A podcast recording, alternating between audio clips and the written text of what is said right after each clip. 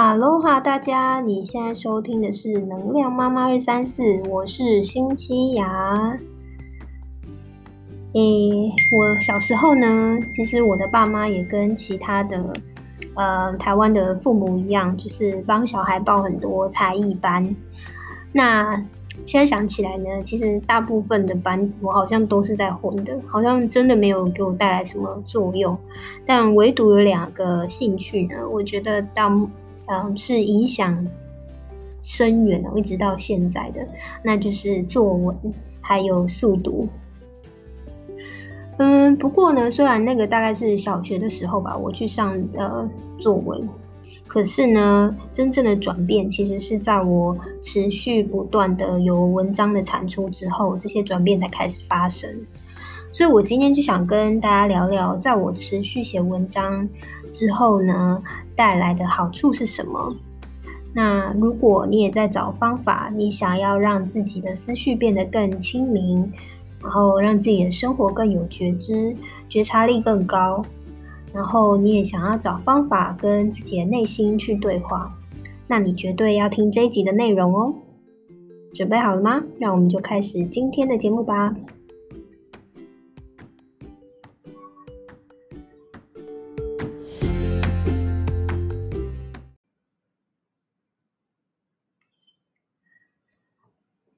我记得我去呃上作文班，大概是小学三四年级的时候吧。我还依稀的记得，我的老师呢，让我们每一个人都要背下一本厚厚的成语字典。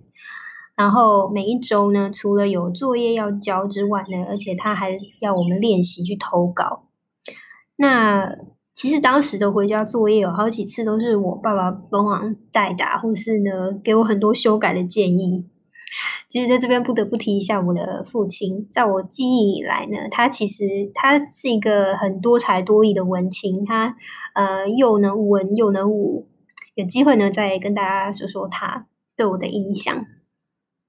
那我爸爸呢？他常常看到我的作文题目，他就会激扬，然后呃，所以呢，他就常常会忍不住，就是哎，给我一些指导啊，然后教我怎么样做起承转合啊，然后有哪一些嗯表述的方式我可以用等等。我还记得我最高分的那一篇作文，其实是有关呃动物园里面的熊猫。其实呢，大部分都是我爸爸的杰作，这样。那就在这样子，就是有老师，然后又有家里又有父亲的指导之下，这样的训练大概持续了两年。那我的作文也登上了几次校外的刊物。可是呢，随着功课越来越重，这样子的才艺的班，我就后来我就没有上了，这样就停下来。这样一停，就大概停了二十多年。那一年多之前呢，因为呃我先生公司的需要，所以我开始帮他经营我公众号，然后开始执笔写一些呃行销类的文章。那呃后来因为人生一些转变，我开始有一个想法，是想要把我的这些成长的记录，还有我的内心的一些想法，把它记录下来。那同时，我也给自己设了一个就是硬性的指标，就希望我能够坚持每一周去产出。可是，当我设下这个指标之后，那我到底每周我到底要写什么呢？时常会面临一开始的时候，时常会面临那种长思枯竭、长长枯思竭的一个状况。可是，我又不想就是只是每天无无病呻吟啊，那写出来的文章呢，可能都抓不到重点。所以我就会呃开始逼着自己要去练习找题材、找灵感，然后这样子一点一点累积下来呢，竟然给我带来意想不到的转变。首先呢，我发现我的观察变得敏锐了，因为呃你要去当我要去留心生命中发生的一些事情的时候。嗯，然后要把它写成文章，要有产出，我就会特别去留心内心的感受，还有我在我呃身边发生的事物，那我也会变得更活在当下，更加的注意周围发生的事情，然后去连接自己内心的声音，跟这样子的一个外在的事件，所以我的觉知力就变得提高了。那我会更加的去注意说，哎，现在发生的这件事情带给我什么启发？嗯，我有什么感觉？那为什么我会有这样子的感觉？那怎么样？我我之前有没有类似的经验？那如果是别人他遇到这样的感觉，会是什么样子的反应？等等，就是我会多问自己一些问题。那这样子也就进而去增加我思考的深度跟广度。同时，我也会嗯随手的把我日常生活中的一些灵感去记录下来，然后拥有一个属于自己的一个灵感的资料库。所以这样子的练习，也都是在我持续有文章产出之后，呃，去去呃发生的一个变化。那我的观察力呢，就变得更加的敏锐。再来呢，是我的组织能力，还有我的创造力也加强了。嗯，因为有这些写文章的需要，所以呢，我会就开始有意识的去收集，就不同的资讯来源，可能从书本上、新闻、YouTube，呃，或是一些线上的课程，从这些不同的来源去，嗯，收集一些有用的信息。但是我可能，嗯。收集的时候，并不是，嗯，就我可能是每一个消息的来源发生的呃时间点可能是不一样的，但是因为我有一个灵感库，所以我知道，哎，我大概呃现在发生这件事情跟哪一项主题是有关的，所以我就会把它的组织在一起，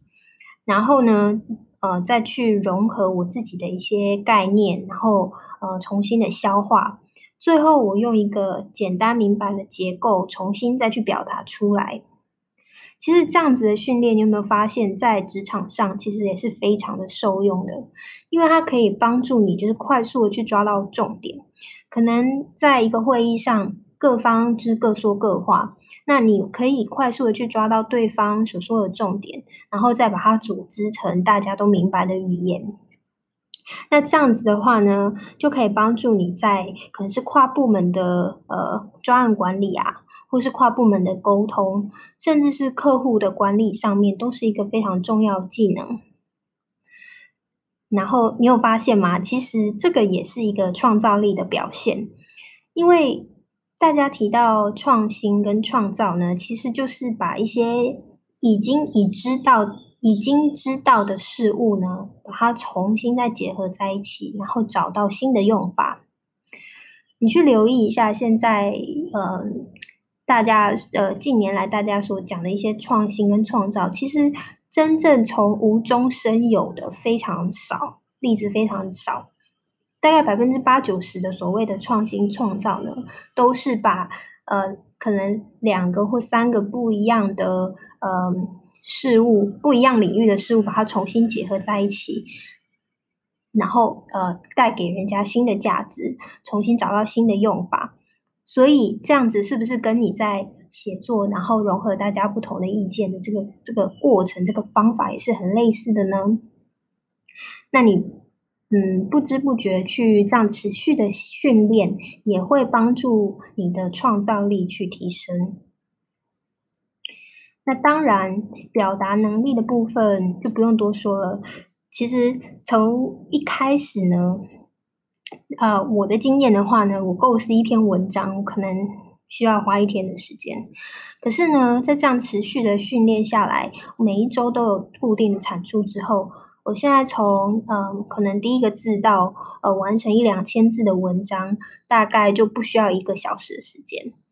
嗯，虽然我知道可能还有一些进步的空间，或者是呃，可能还要再花额外的时间去做润饰啊等等，但是我觉得这样子进展呢，已经呃非常的满意了。那另外呢，也因为你在写作的时候，你必须要先去思考说，你今天要呃呈现的读者是谁，那你希望带给你的读者什么样子的价值？是属呃，你的文章的类型是属于心情上的抒发呢，还是知识型的教学文章，或者是商业用途的文章等等？那因为你会先去由呃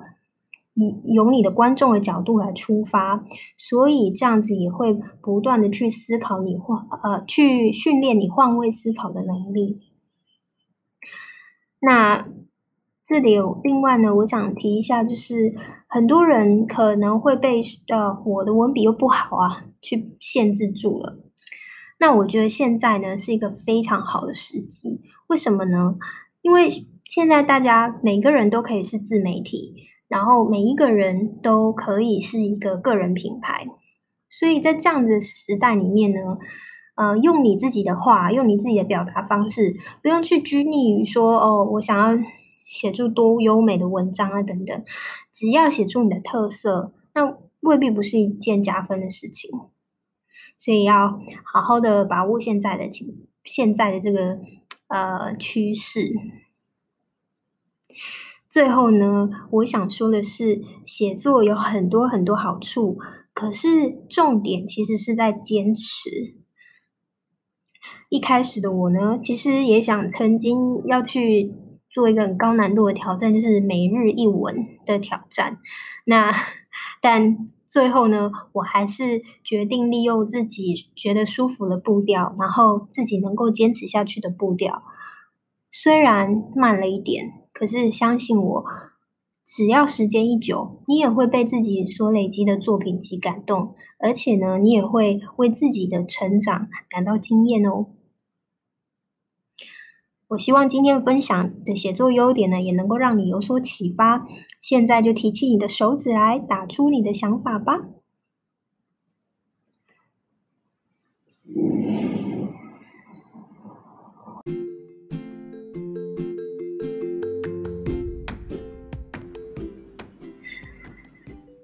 今天的节目内容呢，我跟大家分享了，在我过去一年多来持续坚持不断的产出文章，带给我的一些成长。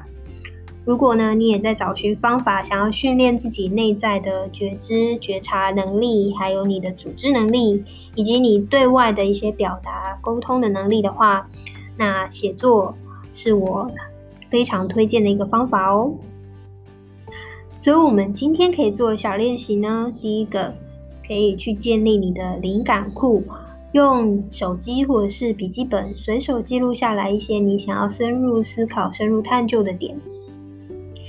第二个，尝试从一个主题去展开，去找在日常生活中呃一些支持支持的一些资料来源，也可以去整合自己过去的一些经验或者是想法来阐述这个主题。第三个，给自己设定一个小目标，只要你有做到持续不断的产出，就给自己一个鼓励，相信自己一定能够做到。只要坚持下去，一定可以看见成长。好了，今天节目的内容，你可以在我的网站 power 妈妈二三四 .com 上面看找到。如果你喜欢我的节目，也欢迎你分享给更多人听见。是妈妈，我爱学习。Power 妈妈二三四，每周一早上八点，带给你满满的生活能量。我们下集见。